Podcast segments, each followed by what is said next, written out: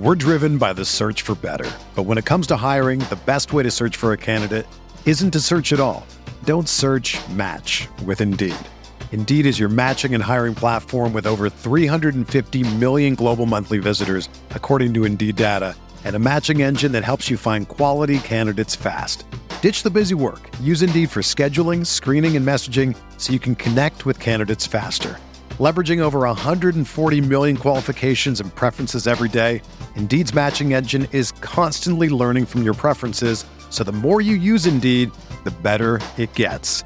Join more than three point five million businesses worldwide that use Indeed to hire great talent fast. And listeners of this show will get a seventy-five dollars sponsored job credit to get your jobs more visibility at Indeed.com slash Blue Wire. Just go to Indeed.com slash Blue Wire right now and support our show by saying that you heard about Indeed on this podcast. That's Indeed.com slash Blue Wire. Terms and conditions apply. Need to hire? You need Indeed. This podcast episode is brought to you by Coors Light. These days, everything is go, go, go. It's nonstop hustle all the time. Work, friends, family expect you to be on twenty-four seven. Well, sometimes you just need to reach for a Coors Light because it's made to chill. Coors Light is cold lagered, cold filtered, and cold packaged. It's as crisp and refreshing as the Colorado Rockies. It is literally made to chill. Coors Light is the one I choose when I need to unwind. So when you want to hit reset, reach for the beer that's made to chill. Get Coors Light in the new look delivered straight to your door with Drizzly or Instacart. Celebrate responsibly. Coors Brewing Company, Golden, Colorado. Picks for Pace, presented by the Bear Report, your number one source for Chicago Bears draft news, analysis, scouting reports, and more. Hosted by Alex Blevin and Andrew Freeman on Overtime Media. Welcome to Picks for Pace, a Chicago Bears draft podcast presented by the Bear Report. My name is Andrew Freeman, and of course, I'm joined by my co-host Alex Blevin. Alex, how are you doing today? I'm doing great today. Yeah, especially after that uh, that good interview we had with Tim. I came out a lot more positive about uh, Cole Kmet. Yeah, absolutely. And that's a great way to transition into the main topic of today's episode. We're recording on Thursday, April thirtieth. And earlier today, we had a great conversation with Tim O'Malley from Irish Illustrated, who was able to give us some more insights in Chicago Bears' second-round pick, Cole Kmet. Uh, we're excited to get that for you listeners. But in the meantime, in this episode, we're also going to be continuing our recap of the twenty twenty N F L draft by touching on some free agency moves the Bears have also made recently after the draft, as well as highlight some of the undrafted free agent rookies that have been added to the roster. Uh, we're look, looking forward to get to all of that coming up soon. But first, here's our interview with Tim O'Malley on the other side of our first break of the show with a word from our sponsor. The Old West is an iconic period of American history. I'm Chris Wimmer. Join me on the Legends of the Old West podcast to hear the true stories of lawmen like Wyatt Earp, Bass Reeves and the Texas Rangers, outlaws like Jesse James and Butch and Sundance, and Native American battles of the Lakota, Comanche, and Apache. We use cinematic storytelling and sound design to bring these stories and many more to life. Subscribe for free on Apple Podcasts, Spotify, or wherever you're listening now. And we're back here at Picks for Pace. Uh, we're happy to be joined now by Tim O'Malley, writer for Irish Illustrated, which covers all things Notre Dame football and recruiting. Uh, Tim, thanks for jumping on the podcast with us. How are you doing today? Oh, pretty good. Thanks for having me on. We don't have a great day here, but, you know, all we need for quarantine is nice weather, so I'm hoping for tomorrow. oh, I agree, I agree with that one hundred percent. Yeah. Uh, so, yeah, we're just going to get right into this here, talking about Cole Kmet, the second-round pick for the Chicago Bears, who – did come from Notre Dame. Um, and, you know, Tim, I'll start with this. There were some mixed reactions, it seemed, from Bears fans on the Cole Kmet pick in the second round. Um, from your time watching Kmet at college at Notre Dame, you know, did you think that was a good value for, for Kmet in the second round there? And uh, did you think overall for the Bears that it was a good pick for them overall here? You know, I thought as it happened it was a good value because we had talked to a few people that thought he might sneak into the front of the uh, first round. But, uh, you know, I read something J J Stankovitz wrote, and I used to work with him on the Notre Dame beat, so still keep in touch with him. And he just kind of pointed out, uh, for the sake of argument, the next six guys taken were awfully good values too. Mm-hmm. After Cole Kmet, when you when you look at that, and a lot of them could have helped Chicago. Um, Chase Claypool was one of them, and he was actually my number one prospect from Notre Dame, with Kmet a solid number two. It's not like he was a distant number two. Um, but I understand the need for a top-tier tight end, and I think Kmet is that. Um, with wide receivers, of course, there are – hard to say it about a guy like Claypool, but, man, they come out like five and six of him every year now. That's just – that's the sport the way it is. Um, as much as I like the guy, he can do other things for you. Getting that top-tier tight end like Kmet, who is going to be a one hundred percent all-in teammate, is also very helpful. Um, when you talk value, you know, first tight end off the board, you always got to wonder, could you have gotten him later? Um, that's you never know if he was going to last, though, if there was some if there was a trade down or anything in those along mm-hmm. those lines. Yeah, uh, another thing that popped up with Kmet is in two thousand nineteen, it was really a breakout season for him. He went from an eighteen, he had one hundred sixty-two yards and zero touchdowns, up to five hundred fifteen and six touchdowns in nineteen. And I was just curious what you th- saw throughout the season and perhaps in the offseason that really caused Kmet to break through this season. You know, the coaches thought that was going to happen in two thousand eighteen. Um, his freshman year, he played, but they had a few tight ends, and uh, that was two thousand seventeen. It was a very run-heavy offense, and they just didn't throw very well, so he wasn't going to be heavily involved as a true freshman. They thought he'd break out in eighteen. He sprained his ankle very badly in game number two, and you just can't tell because he only missed one game. But the thing was, it was a high ankle sprain, and he played through it. They had Alizé Mack. Now, Kmet's a much better tight end than Alizé Mack, but they had a senior tight end that had been playing there for a few years to rely on. I think that hampered Kmet's numbers. He could still make plays down the seam. Uh, he was not quite the, not the player we thought he would be, but I really think it was because of the high ankle sprain that, look, he has a high pain threshold. If you looked at those numbers and you saw he missed six games, you would realize why he had low stats. But what he was doing was fighting through it. So I do think it's a fair argument to say that he's only a one-year college performer, and probably a guy that if he came back his senior year, no one would ever doubt the value of where he was taken. Um, that's not where he is. He's a twenty-one-year-old tight end going to play with grown men. But, uh, boy, again, he broke his collarbone in August camp, and six weeks later, he's out there playing against Georgia, and it was his first game back, and he was the best player on the field in that game. Yeah, it's, it's interesting that you talk about, you know, the only one year of real production from Kmet, and I think that kind of leads into – you know, Kmet as a player. You know, what can the Bears expect from Kmet in terms of his strengths as a player, stuff that he can rely on right away in the N F L that can be kind of the bedrock of him as a player early on? And then what are some of his weaknesses that he'll need to clean up a little bit uh, once he transitions to the professional level and uh, get better as an overall player there? I think weaknesses to start out right away, he will not be a N F L quality inline blocking tight end. I think just he has to develop there still, and he would have with another year of college. But I think detached, he can handle the role because he's very athletic. Um, I use the word coordinated for Kmet a lot. You assume everybody's coordinated at that level, but I don't know if that's true, man. There's sometimes just great athletes, but that guy's hand-eye coordination, ability to twist in the air, get down the field. He runs like someone running down the seam. You want to see someone go down the seam. He looks totally comfortable. There's nothing mechanical. Great hands, great frame, good leaping ability. Um, he's a really big kid. I, I shouldn't say kid at twenty-one, but he's still – he's going to grow a little bit, I think, into that frame. I think he had uh, his forty-three receptions this year. twenty-seven or twenty-eight were for first downs, and that those just weren't little three thirty-yard outs or anything like that. He had twenty-three gains of ten yards or more. So he's a guy that will make plays downfield as a rookie. Um, I do think if Jimmy Graham has anything left, it would help the Bears and Kmet, in that Kmet could almost be one B for mm-hmm. one year. And then next year he would probably, I mean, next year I think he would he would really make a make a big jump in terms of just being a number one quality top tier tight end. But I I think it would help his transition if he could be one B this year, which you may or may not want to hear if you're a Chicago fan. But, you know, but if Jimmy Graham's there and he, and he has anything left, like you say, and he, and that, um, he doesn't have to be great, Jimmy Graham, because he will have Cole Kmet. I just think that they could have a one two punch um, that they definitely did not have in terms of offensive weaponry last year. Yeah, with, with Graham being a top six paid tight end, I hope he can give us one good year of production yeah. to ease Kmet in, but we'll see. I must be. I must be honest. I I wasn't thinking of Cole Kmet when I saw that uh, transaction. I was like, man, I forgot about that guy. but uh, he was. Uh, I mean, he was quite a player a few years ago. So you never know if if, if they can use him properly. So um, Cole Kmet's actually, he's from my hometown, or now he resides in yeah, Arlington yes. Heights, Illinois. And I was just wondering if you could tell us anything else about the, it's already, he's already a good feel-good story, but are there any other good nuggets about him off the field, or what should we expect as Bears fans, as Kmet as a person?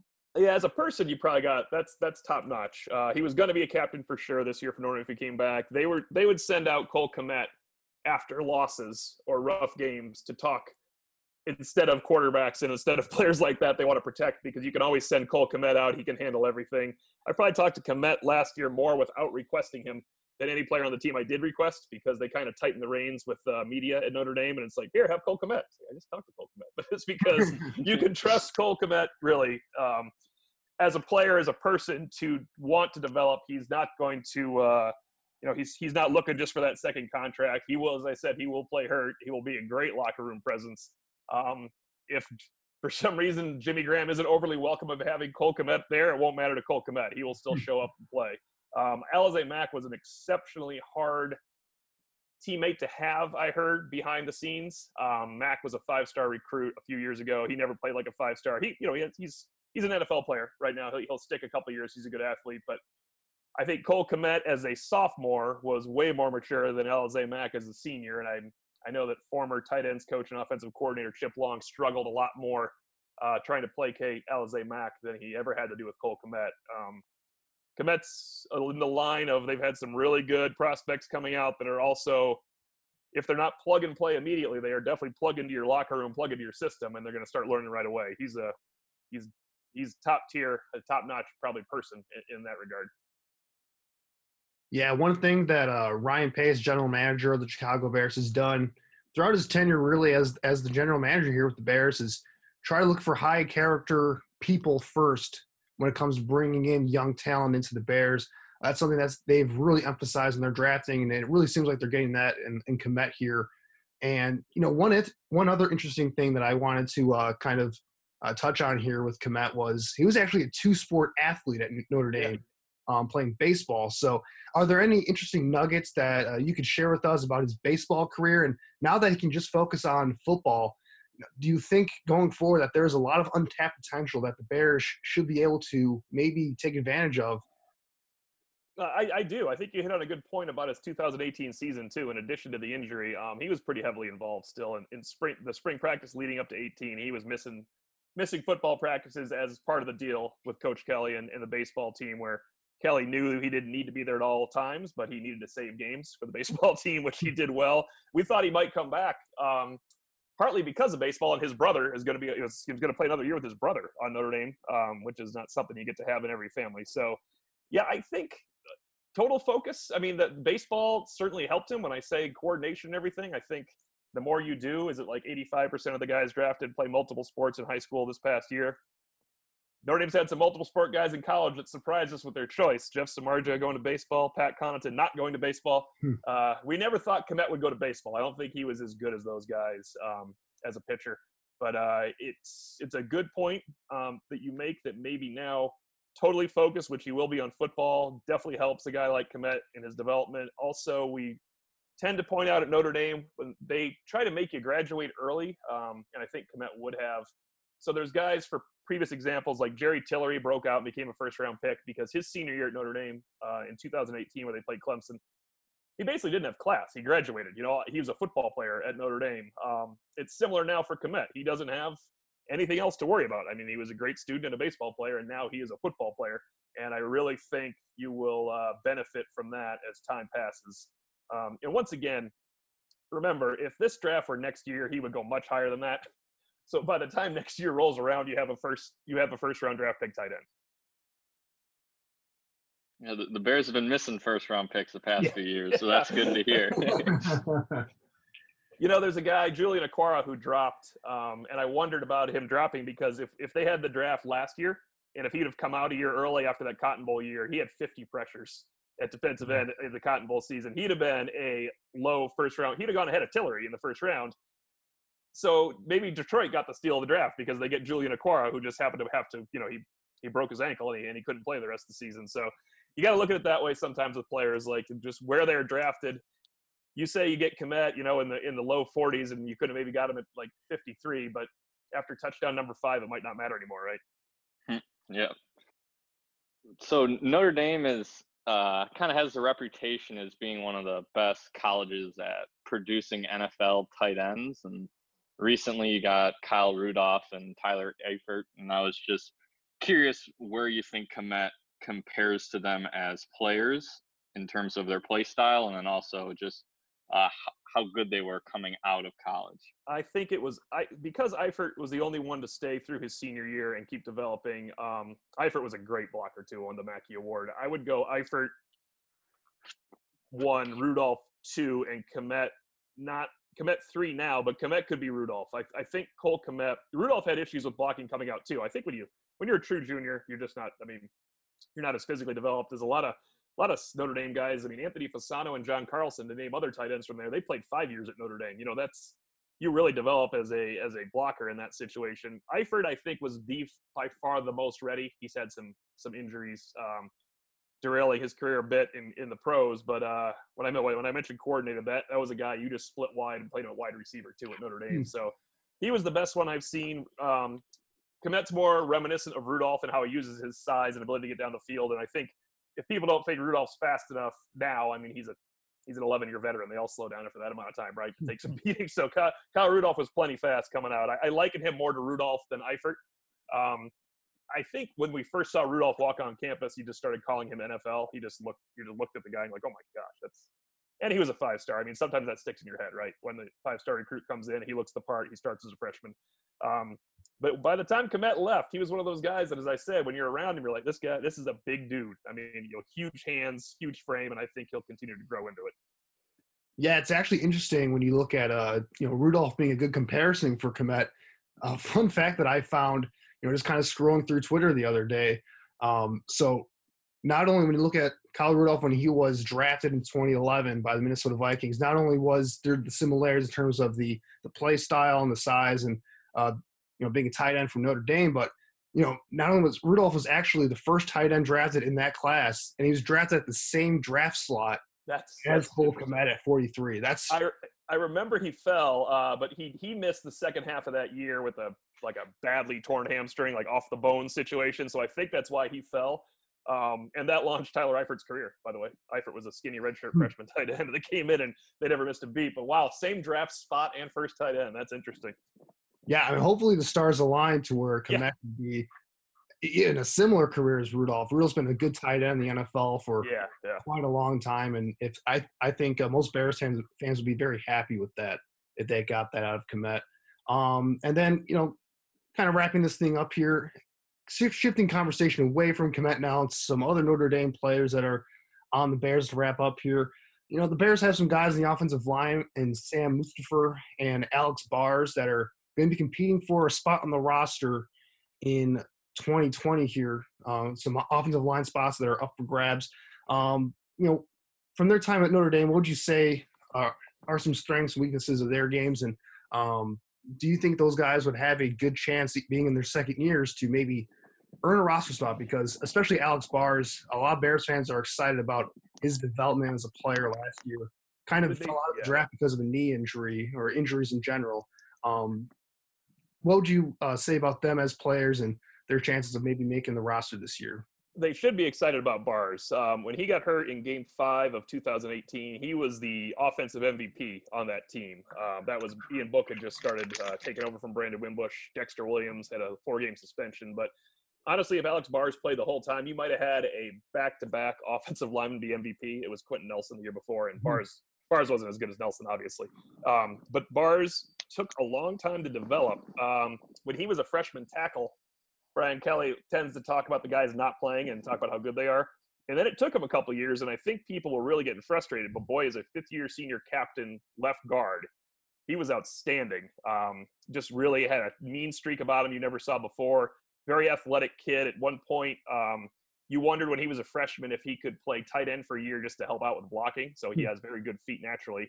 I think Alex Bars is a great undrafted free agent pickup for the Bears. With Mustafer, if Mustafer sticks, he is a very smart, tough technician that is not I think, physically really athletic enough to be a starting center in the N F L.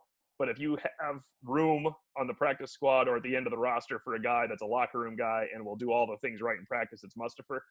Mustipher, honestly, I never – I don't think he improved his last year, which is um, – part of the reason might be because he was flanked by Quentin Nelson and Alex Bars the previous season. Um, and then he kind of kind of had to help out with uh, new right guard, and Bars got hurt, so he was helping out two new guards. So great leader. Um, I don't see him as an N F L starter at center, but there are he's one of the better guys to have at the back end of your roster. Whereas I think Bars could now make a move when he when he kind of gets fully removed from that from that injury. Awesome, yeah, I'm I'm extremely excited about Bars. It was interesting that the. The Bears were moving him over to tackle last season, so it'll be interesting to see if he returns yeah, to guard this season or if he's, he's got some experience. At, yeah, he's got some experience at tackle. I think um, they just the way, you know, sometimes just looking at they had Mike McGlinchey at tackle, um, and let's see when he started coming up, they had uh, a couple other guys. Robert Hainsey started as a freshman; he's still there as a tackle, and he wasn't big enough to play guard. So sometimes Alex Bars moves just because. You want to get your best five on the field, and he's the best one. You know, he's capable of doing many things. So it's interesting he's moving back out to tackle. I think uh, he definitely has the feet for it. And uh, I guess I know at guard there's a – got to probably need about twenty extra pounds of bulk at guard in the N F L. So maybe tackle's best for an athlete like him. Yeah, you can never go wrong as an offensive lineman having that versatility to play all on the offensive line. That's how you get a long career in the N F L. Right, right. Um. So, yeah, Tim, I want to thank you one more time uh, for hopping on the podcast here. Really interesting stuff about Cole Kmet and his uh, development in the N F L, and hopefully a, another good pick for the Bears coming up here uh, in the second round. Yeah, you got a good one. And remember, by next year, he'll be a first-rounder. Uh, just give him a little little patience. Remember, he's a true junior. I'd say he'll, I think he'll have a solid year, and then next year you can really see some growth. All right, and uh Tim, where can they uh, find your, your work at the Irish Illustrated, and uh, where can they follow you on Twitter as well? Yeah, we're on the twenty-four seven network, or you can do irish illustrated dot com and at Tim O'Malley N D on Twitter. Awesome. Thank you very much for your time. Hey, thanks for having me on, guys. Good luck. And that was our interview with Tim O'Malley from Irish Illustrated. Uh, Alex, what was your main takeaway from that interview? Definitely a lot of interesting stuff uh, that Tim really laid out there for us.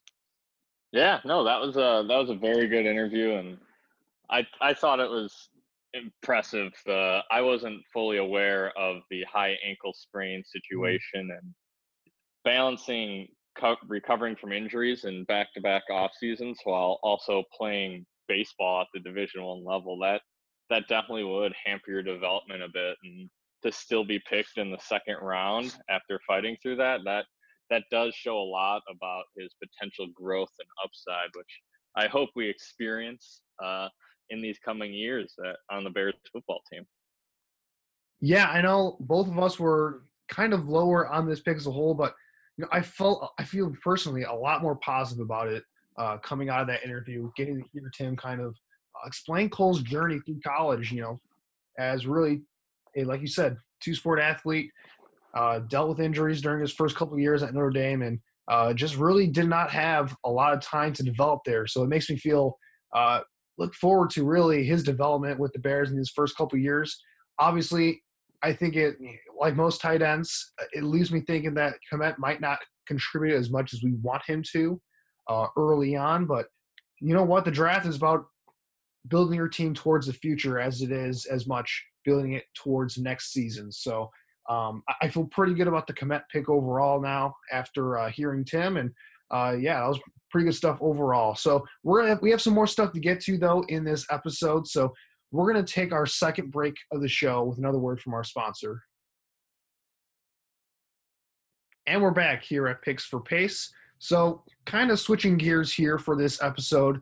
Uh, After the draft, there were some needs that the Bears need to fill out. They had a few roster spots still available on the ninety-man roster heading into training camp. And, you know, th- there are a lot of free agents available to the Bears right now. And I've got to say, uh, with some of the recent moves that they have made over the past few days, uh, really makes me feel excited about uh, how this team is shaping up as a whole. Uh, as for fans that don't know, we're recording this episode literally right after the signing of of Tashaun Gibson and Ted Ginn earlier today. We're going to start with Gibson here, Alex. Uh, this happened literally like thirty minutes or so right before we started recording here. Uh, what was your reaction to that signing? Yeah, I, I saw it, and I was just scrolling through Twitter, and at first I thought it was the Gibson we drafted, and then I was, thought it was a joke about us really needing a strong safety. But, you know, I was I was pleasantly surprised, and I was extremely happy. One thing we learned is, so Gibson, he's more of a uh, free safety, so similar to uh, HaHa Clinton Dix, and that's back-to-back off seasons where we've addressed the strong safety position with more of a center fielder, uh, ball skills type player. So that makes me think that Chuck Pagano prefers two playmakers out on the field at the same time for safety rather than a, you know, nose in the box, get a tackle type of safety. So it makes me feel better that I know it's a preference rather than kind of stumbling into the position like I thought we did with uh, with HaHa Clinton Dix last year. So I'm really high on the signing, and it'll be interesting just to see all the, the secondary competition that we'll have at training camp now with Deion Bush along with uh, DeAndre Houston Carson and Jordan Lucas and special team ace uh, Sherrick McManus. That's a lot of action going on for the backup safety jobs, and that'll make sure that we get the the top players on the roster. Yeah, you got to feel really good about the, uh, the the depth in the secondary right now, especially when you look at what Pace did in the draft, getting Johnson and Vildor to kind of bolster that cornerback room. And then the sign of Gibson really solidifying that safety position next to Eddie Jackson. You know, I always felt like Deion Bush would be a very good fit as that third safety, a guy that can come in uh, if a player gets goes down due to injury. But, you know, we both had our questions about whether Bush was a good fit as a true starter next to Eddie Jackson.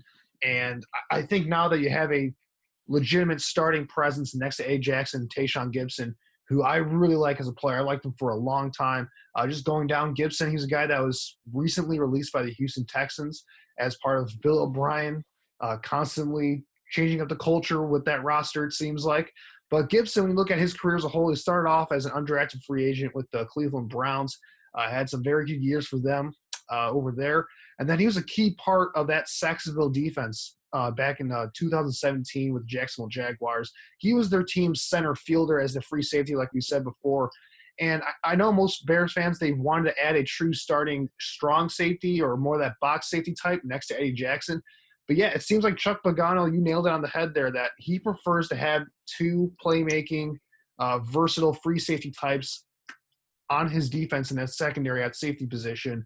Uh, I, I have to agree with him there because when you look at the Bears roster as a whole, they have a lot of box safety types on the roster already. They didn't really have a replacement uh, for Eddie Jackson in case he went down due to injury. So not only is Gibson going to be a, another nice starter for this Bears team, but he's insurance in case Eddie Jackson goes down due to injury. That way they have a true playmaking safety still on the roster for them that can play uh, alongside another box safety type like a Deion Bush. So I'm really high in the signing. I, I really like Tashaun Gibson quite a bit. He had three interceptions this past year in twenty nineteen, including a pick six.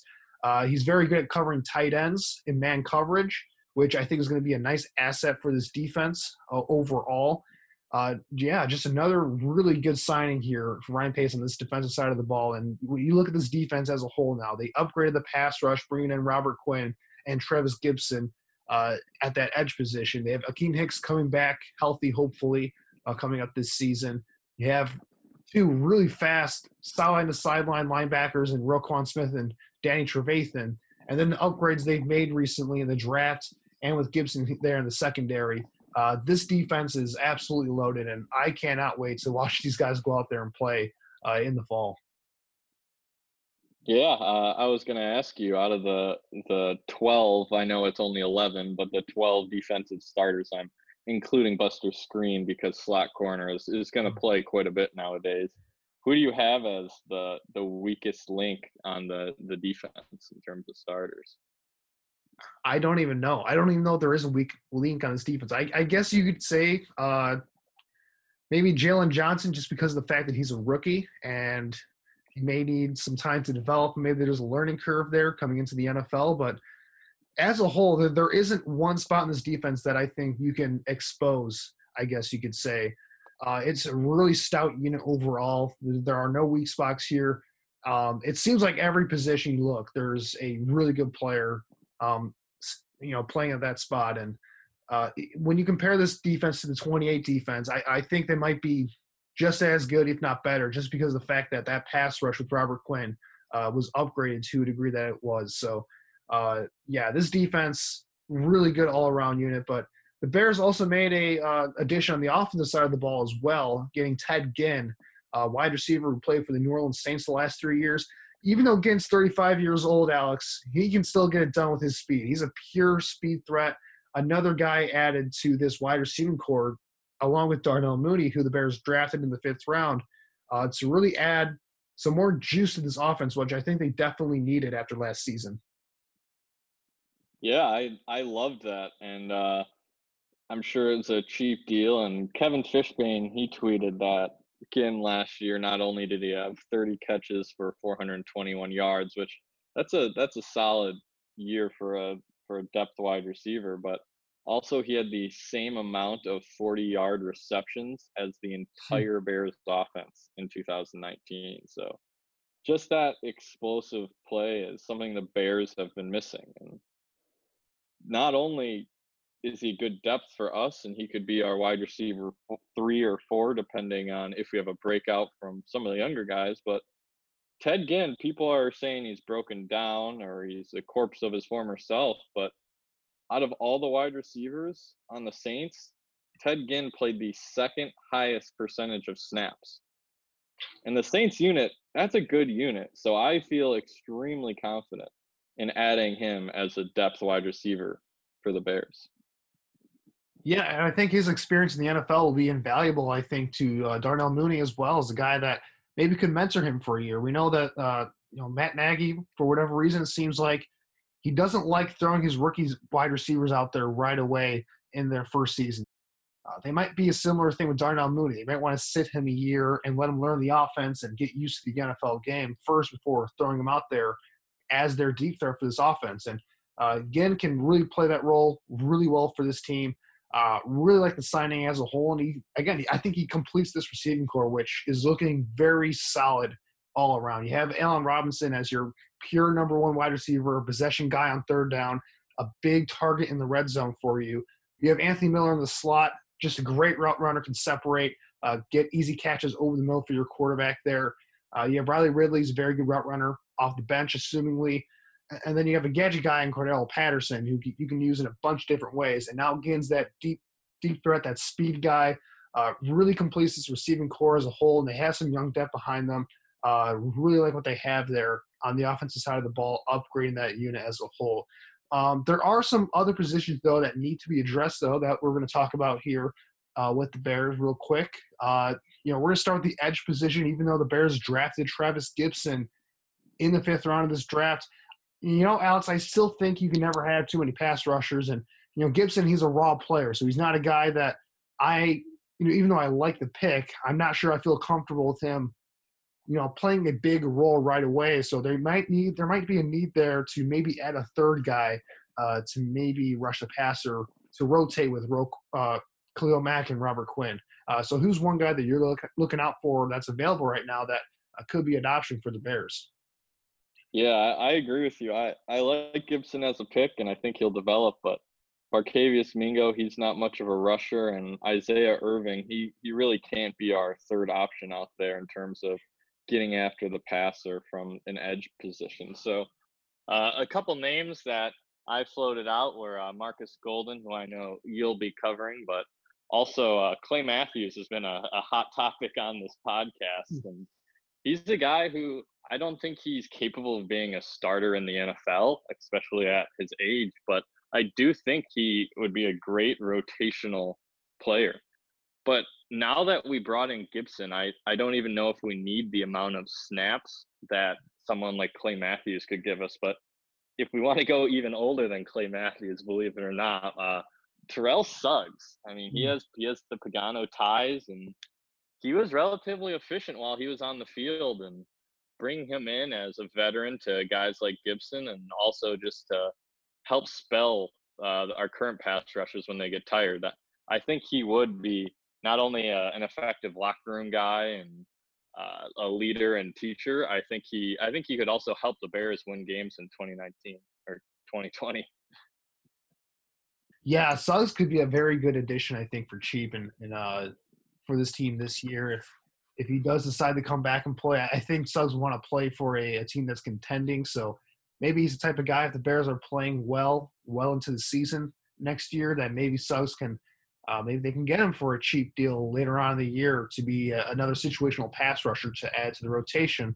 Uh, but in terms of a guy that could come in right away and contribute, yeah, I was going to say Marcus Golden is a guy that I've been kind of eyeing. He played for the uh, New York Giants last year, had ten sacks for them. For whatever reason, just hasn't had a market develop for him uh, throughout free agency. The, the Giants actually put a – I think it was an unrestricted free agent tender on Golden, I think is what it's called. So basically uh, it, this this tender is like rarely used. Uh, and for whatever reason, the Giants placed it on Golden. And basically from my understanding of it is that Golden, it's basically the tender is that if he doesn't sign with another team uh, prior to June twenty-second, I think is the deadline, he would come back to the Giants in a one-year, four and two point two five million dollars deal. And so likely what that would mean is that uh, if Marcus Golden is going to go anywhere, it's probably going to have to be for around five million dollars on a one-year deal at least to uh, get into the Bears. And if the Bears do sign him, it would cost them a six-round pick. Um, To, in order to bring him in. But, you know, for the Bears, that's not really a huge deal, I think, because they are in line to get two to three uh, six-round compensatory picks next season. So I, I think, you know, for me, Alex, that might be worth it to get a guy like Marcus Golden who has dealt with injuries before, but when he's on the field, he's a very productive pass rusher. And he was the number one guy for the Giants last season off the edge. And imagine what he can do with the number as the number three guy next to Khalil Mack and, and Robert Quinn. Uh, That would make the, uh, an already devastating pass rush even scarier, I think. Yeah, I couldn't agree more. And he was extremely successful last year. And as you were saying, the, the comp pick, it's funny because the putting the tender on him makes him eligible for comp picks. You'd think that the Giants were trying to, to acquire another pick perhaps for Golden leaving, but actually they're well beyond uh, – recovering a comp pick, so that makes you think that it's not about uh, receiving a comp pick. It's more so trying to lower Golden's market and hope that he would sign with the Giants. So the Giants are currently trying to clear up some cap space, so perhaps Golden is in their plans, and they're just trying to buy themselves some time and uh, get rid of some bidders. Yeah, that, that could definitely be the case. You know, the Giants need to upgrade their pass rush as well, so Uh, I think uh, in the case of the Bears, if they go after a guy like Golden, it would be a case where the rich are getting richer in that aspect. But uh, you can never have too many pass rushers, so we'll see how his market turns out for him. Another position that the Bears could address is offensive guard. You know, other than bringing in Jermaine Ifebi, they really haven't done much in this offseason to uh, address that starting right guard position. Uh, they drafted two guys in the seventh round that we talked about in our last episode, but you know, as seventh rounders, those are guys that you're not really expecting to make the roster. If one of them can be on the practice squad for you or, or be a good depth player for you, you know, that, that's a pretty good pick. But in the seventh round, you're not really expecting them to be a day one starter. So in terms of a day one starter that you could think could come in and be an upgrade, uh, what's one name that is on your radar as of right now? Yeah, uh, Josh Klein. So he's a, he's a hometown kid, and we've been acquiring those guys this offseason. So from Hoffman Estates. He uh, he started seventy-seven games at guard for the Patriots, Titans, and Vikings, so he is a solid, proven N F L starter. And back-to-back off-seasons in two thousand eighteen and two thousand nineteen with the Vikings and the Titans, uh, Klein signed a twenty-six million dollars deal and a nineteen or and a sixteen million dollars deal, and both times he started all season long and then got cut at the conclusion of the season. So it seems like Klein is he's just good enough to to start and receive a big deal, but not really uh, performing well enough to keep it. So that could end up helping the Bears a lot. They could probably bring him in at around three million dollars and plug and play him at right guard. And that that's all you can ask for right now is just a solid depth starter who ideally comes in and starts at right guard, but worst case scenario, he he provides a lot of competition for Jermaine, Jermaine Afidi at right guard, and perhaps uh, Alex Bars might move back to right guard and join in on that competition. Yeah, that, that was something actually Tim O'Malley talked about a little bit in terms of Alex Bars being a guy that could be someone that could step up for the Bears this season maybe as a potential starter for them. He was a guy that was a very good player at Notre Dame. Injuries kind of slowed him down and uh, caused him to drop out of the draft and com- completely, which helped out for the Bears. Um, so it's interesting to see whether he can be anything for this offensive line, but like you said, adding more competition to that unit is never a bad thing. Uh, one player that is at the top of my list right now at that right guard position is Kelechi Osemele. Uh, he's a former All-Pro guard for the Baltimore Ravens and as well as a Pro Bowler with the Oakland Raiders a few years ago, but he's dealt with a lot of injuries over the past couple seasons, and uh, it's really a question of whether he's able to remain healthy. He's thirty-one years old, and uh, maybe he's on the decline of his career a little bit, but if he's healthy, he's a guy that is a really powerful run blocker, very stout in pass protection as a whole. And he's a guy that because of what's going on with uh, you know, COVID nineteen, you know, a lot of N F L teams aren't going to be able to check him out medically and see how healthy he is. So you might be someone that's added closer to training camp as a guy that once teams are able to have more freedom to get their doctors to check in on these free agents a little bit, um, he's a guy that can come and be added to the roster later on in the uh, in the uh, offseason offseason period, and you know, he could be a guy that could be a starter for this team right away and be an upgrade at starter if he's healthy. So I'm not sure what his market will be at this point. I'm, I'm guessing somewhere between three to five million on a one to two year deal possibly. But Osemele is a guy that he's very good when he's healthy, and I, I hope he can find a team this this upcoming season, hopefully with the Bears, but. Um, yeah, he's a guy that is at the at the top of my radar as of right now. And then the Bears moving on to another position that they could address. Uh, you know, one thing they haven't really addressed so far is the running back position. Uh, David Montgomery and Tariq Cohen are the top two guys. We're assuming that Cordell Patterson will get some reps at running back, but behind them it's Ryan Nall and not really much else. So, uh, who's a veteran running back on the, on the market for you that you think could come in and kind of be a complimentary back or maybe just some good solid depth uh, behind David Montgomery in, in case he does get injured?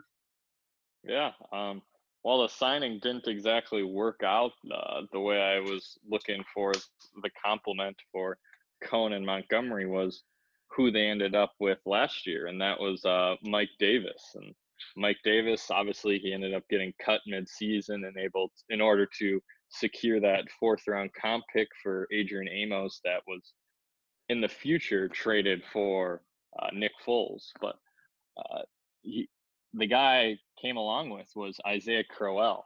Um, he turns twenty-eight this season, missed all of two thousand nineteen with a torn Achilles. So that's a big question mark. So obviously this signing only works if we are able to to get confirmation that he's in good health and he still has that burst of speed, because what the difference maker for Crowell is, is he just runs really hard.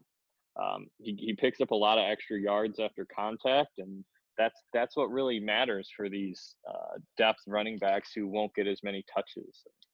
Not only can he run hard and kind of provide as that thumper, but he's a decent pass catcher. And in, in his last two seasons in uh, two thousand eighteen and two thousand seventeen with the Jets and also the Browns, he he did have a, a couple of receptions per game, and in both scenarios they had uh, more of a pass catching sidekick alongside him. So any catch that he got just shows that he has some versatility, and that's something else that you'd value in case uh, someone like David Montgomery went down with injury.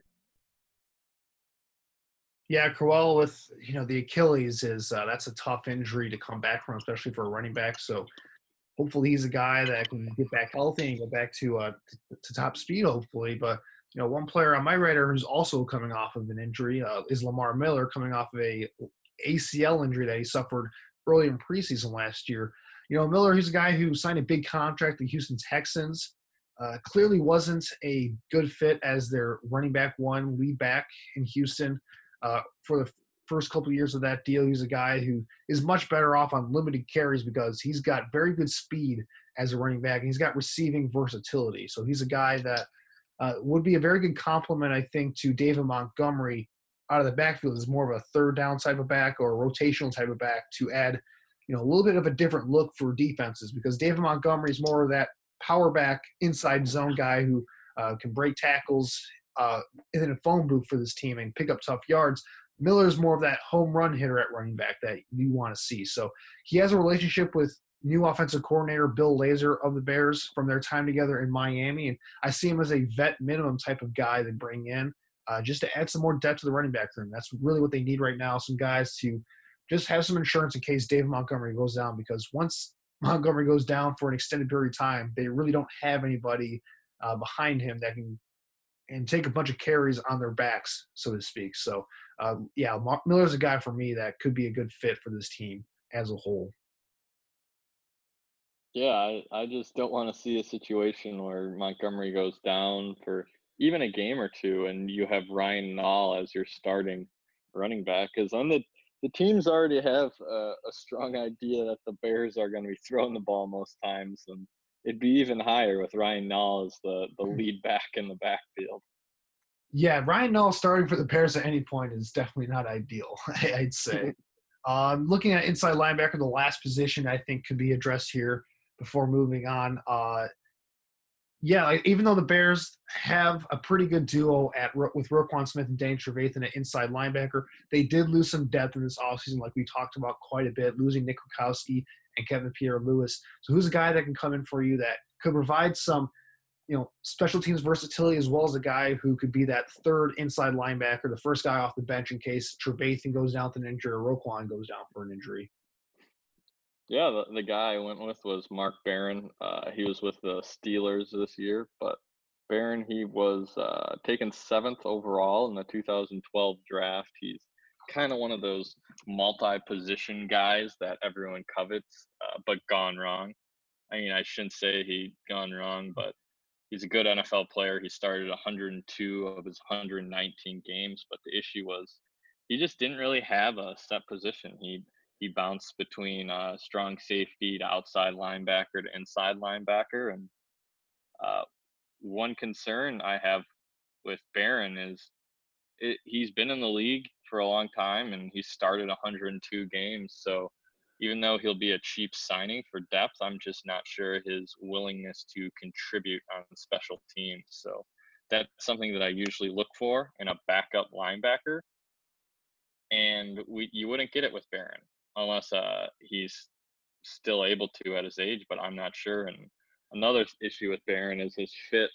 Uh, he's more of a four three outside linebacker, but his covering abilities would be extremely valuable in this Bears defense, especially with um, uh, Mack and Quinn not exactly being uh, all-world pass defenders. Mm. So having a guy like Barron to come in and really help in coverage is something that could be extremely valuable. So Barron's a guy who, as long as he's cheap, and if we can get special teams contributors from different men on the fifty-three man roster, I think he'd be a great signing.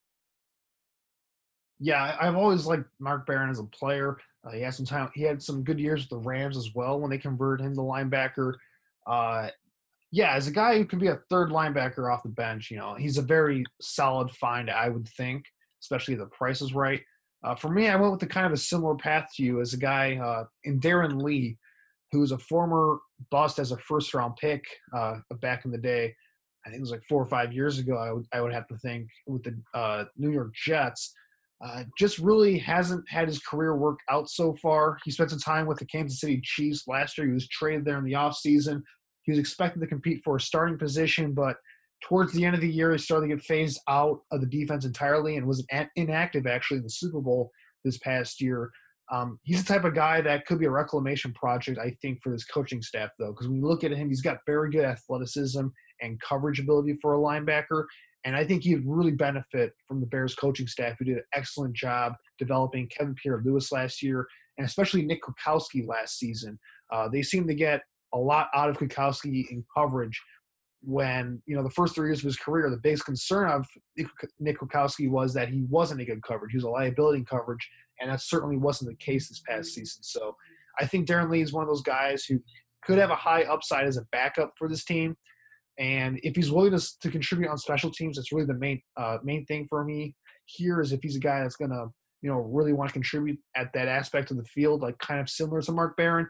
Uh, he could be a very nice find, I think, as a vet minimum type of player. Very similar to uh, Kevin Pierre-Louis was last year. Yeah, and Kevin Pierre-Louis, while Nick Kwiatkowski got most of the hype for stepping in and performing, and I think that's more so due to his ability to get after the quarterback and some of the big-time sacks he had. But I'd argue that Kevin Pierre-Louis played almost as well as Kwiatkowski did when he subbed in. Yeah, definitely. I think a lot of credit has to go to the coaching staff. Their linebackers coach there, Chuck Pagano's the defensive coordinator, putting those guys in the right position. And uh, that could be something that could be beneficial for Darren Lee if he's looking to uh, maybe prolong his career and get back on his feet a little bit as a player. Uh, so, yeah, those are some of the free agent targets we've been thinking about here after the draft. Uh, we're going to take our final break of the show coming up, coming up here and talk about some of the U D F As that the Bears signed and kind of give a preview for those guys going into uh, uh, this offseason period. And we're back here at Picks for Pace. So moving on here to our final topic, Alex, we're going to talk about uh, some of the U D F As that the Bears were able to add after the draft. You know, not only did the Bears have seven draft picks and uh, seven rookies going in from the draft, but after the draft they were able to get eleven new undrafted free agents onto this roster to compete for spots, hopefully on the practice squad or at the bottom of the depth chart for this team as undrafted rookies. So, Alex, they, they have eleven guys here. Uh, just give us a rundown of who the Bears signed to hopefully try and get a spot on this roster going forward for twenty twenty. Yeah, I'll, I'll just run through them quick. And we were just talking about the the free agents that we have, but you know, the Bears are a little tight on cap, so we might need to grab a contributor or two from the U D F A process. So guys like uh, LaCal London, uh, defensive lineman out of Western Illinois, Dieter Easelin from Yale, uh, offensive lineman. We got a tackle from L S U, Badara Traore, uh, running back out of Oregon State, Artavis Pierce.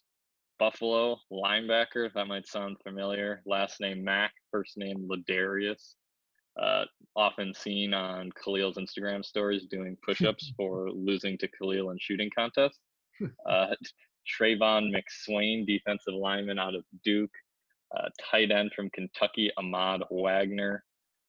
L- Rashad Smith, linebacker from F A U. And Napoleon Maxwell, running back from F I U.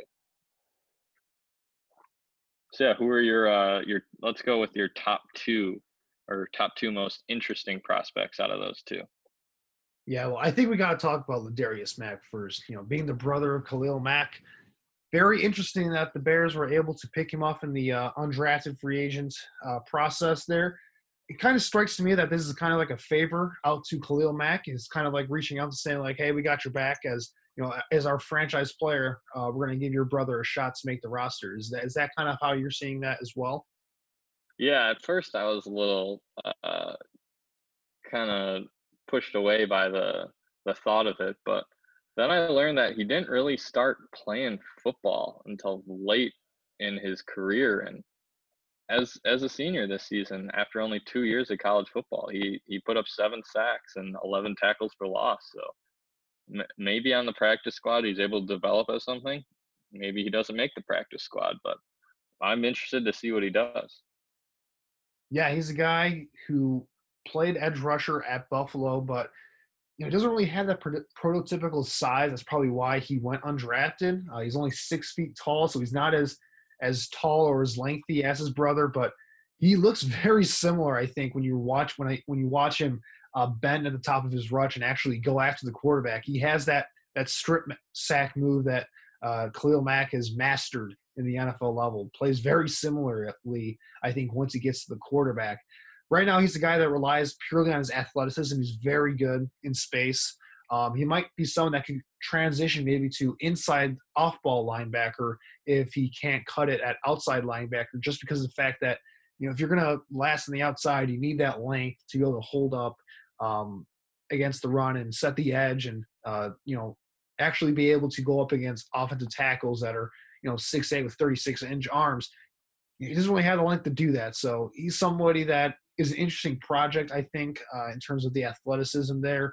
A uh, lot to work with there. It's very interesting that, you know, they got two brothers now on the team on that defense. I think it's going to be very fun to uh, keep track of during training camp and during the preseason.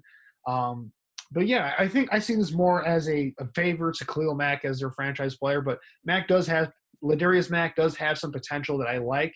And I think he's a guy that could find a spot on the practice squad. And maybe he can develop into something as a special teamer down the road. So very, very interesting there. Um, and yeah, and then one guy that I really like, a part of this undrafted free agent class for the Bears, is uh, Dieter Eastline.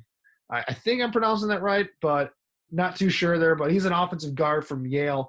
Um, you know, I haven't really been able to watch a lot of film of him, but there is a fifteen minute or so highlight video from his last season at Yale. And it's literally just fifteen minutes straight of him just pancaking people and just driving them in the ground. And, you know, it's he's not the greatest athlete in the world.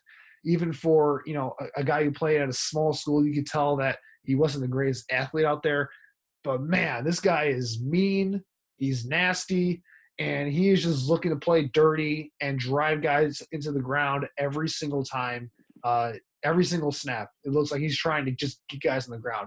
You watch him in pass protection. If he's got no one to block, he's going to find someone else to block and help out a teammate.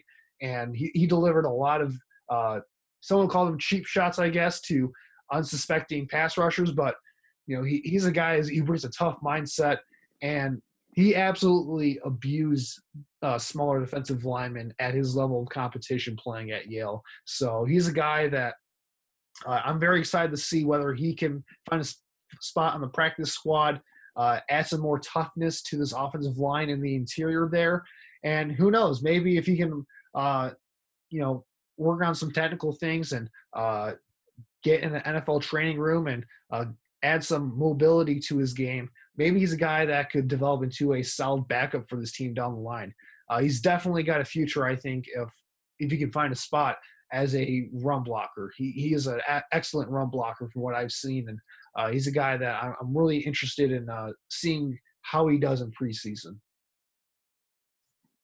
Yeah, a guy that I'm looking forward to watching is someone I actually I watched a lot uh, from twenty fifteen to twenty eighteen, but not much in twenty nineteen, and that's uh, Ahmad Wagner out of Kentucky. So he was actually a starting forward on Iowa's basketball team and then transferred to Kentucky because uh, he wanted to switch to football, which is crazy, to going from starting some games in the Big Ten to starting games in the S E C in football. That's that's unheard of, and that just shows the the type of athlete he is. He didn't have the most productive twenty nineteen with Kentucky, which, as you'd expect after switching positions and sports, but I really do think that he could develop into something. He was a former state champion one hundred meter dash for the state of Ohio in high school, so he's got the athleticism to play basketball. He's got the speed to be a sprinter, and now he's switching switched to wide receiver, and now with the Bears he's switching to tight end. I mean, he's one hundred percent a project and won't be seeing a field for two years at least, but put him on the practice squad and see if you can make something out of him, because if he could put on some pounds and maybe learn to block, he could be an actual N F L player, which is which is funny to hear out of a former Iowa basketball player. Yeah, I, I, who knows? Another basketball player uh, head to this roster at tight end for Ryan Pace. He seems to love those Uh, converted basketball players, project guys at the bottom of the roster. But, yeah, I like Wagner's upside. Very good athlete. I'm really interested in seeing how he can do. Um, is there another player that you're looking at that could be uh, a guy that can maybe sneak onto this roster that you think? Yeah, uh, the other guy I'm going to go with is actually the person that I would bet has the highest odds of making the team, and that's Artavis Pierce. Uh, he's a running back out of Oregon State. He actually used to be Ryan Nall's backup, believe it or not. So there's some ties there, but I mean, he was a, a very productive college running back, and he averaged five point eight yards per carry. That's, that's nothing crazy, but that's extremely productive on a mediocre offensive line. And that's, that's someone I'd like to see uh, get some shots at that uh, running back position. If, if we don't bring in a veteran, I would not be surprised. I actually would expect for uh, Pierce to beat out Ryan Nall for that third running back position. Yeah, I was able to watch a little bit of Pierce um, after I found out that he got signed by the Bears. Didn't know anything about him uh, before the draft or anything like that, but you go back and watch some of his games, and he's got very good speed once he gets into the open field. He's not going to make too many guys miss. Uh, doesn't really have the best elusiveness in the world, and he's not a guy who's going to break many tackles. But if you block the play correctly, he's a guy that can go all the way for you because he does have very good open field speed, and he's got some receiving versatility as well. So uh, that's another good sign that if he can, you know, impress coaches in, in training camp, he can make the roster, because Matt Nagy loves his running backs to have that receiving versatility in his offense. So Pierce, he's a guy that is very interesting. He's going to be on my radar. And yeah, I wouldn't be surprised if he earns a roster spot over Ryan Nall, just because of the fact that he adds more explosiveness to this offense. And you know, we've seen with some of the free agent signings that they got with Ted Ginn and drafting Darnell Mooney, that ex- finding more explosive, speedy players on offense is something that they are emphasizing, it seems like, over the past couple of days or so, over the past week. Yeah, no, he's he's someone that I think could make it, and I feel like every team has to have a, a couple U D F As still in, and he's he's the best bet for me, and it'll be interesting to see if we are able to pick any other ones from that group. Yeah, I agree one hundred percent. These guys are, you know, considered long shots, I guess, but it's always a good story to get uh, U D F As on your team to be contributors for a team. I mean, you look at some of the U D F As for the Bears in the past. You know, Ray Robinson-Harris is still on the roster, uh, still making an impact for this team. Bryce Callahan got a nice uh, contract from the Denver Broncos after being a good player, good slot cornerback for this team for a few years. So there is precedent with the Bears finding these gems as their U D F As and the undrafted free agents here. So hopefully one or two of these guys can uh, earn a spot on the roster and have a nice career for themselves in the N F L. Uh, so with that, we're going to wrap up here for this episode of Picks for Pace. Uh, thanks you, thank you once again, Bears fans and draft enthusiasts alike, for tuning in. We want to thank Tim O'Malley once again uh, for coming on the podcast. Uh, very good stuff there, finding out some more stuff about Cole Kmet as a player. Uh, yeah, we look forward to just – adding more draft content, kind of recapping this twenty twenty N F L draft over the next couple weeks or so. We have some more interviews lined up, hopefully, uh, to discuss some of these other prospects that the Bears drafted. And we're going to go over some of the other teams in the N F C North in terms of who they got in their drafts. I think both of us are ready to rip into the Green Bay Packers draft, I, th- I think for sure. Couldn't agree more. And, yeah, before wrapping up here, uh, make sure to follow us on Twitter at Picks for Pace. And, uh, yeah, thanks for listening. Sugar Ray Leonard, Roberto Duran, Marvelous Marvin Hagler, and Thomas Hearns. Legends, whose four-way rivalry defined one of the greatest eras in boxing history. Relive their decade of dominance in the new Showtime sports documentary, The Kings, a four-part series premiering Sunday, June sixth, only on Showtime. It's happening daily. We're being conned by the institutions we used to trust. The mainstream media is distracting us with meaningless headlines instead of focusing on the harsh realities facing American families. Time is short before something big happens, and that's why so many folks are preparing. They're becoming self-reliant by investing in emergency food storage from My Patriot Supply. Go to my patriot supply dot com and secure four-week emergency food kits for each member of your family. Each kit contains tasty breakfasts, lunches, and dinners, averaging over two thousand calories per day. Save fifty dollars on each four-week food kit you purchase, plus get free shipping on Ready Hour four-week emergency food kits. You're not ready if it's not Ready Hour foods. At My Patriot Supply, you can also get solar power generators, water filtration units, heirloom seeds, and survival gear. Order by three p.m., and your unmarked boxes ship the same day. Shop my patriot supply dot com today. my patriot supply dot com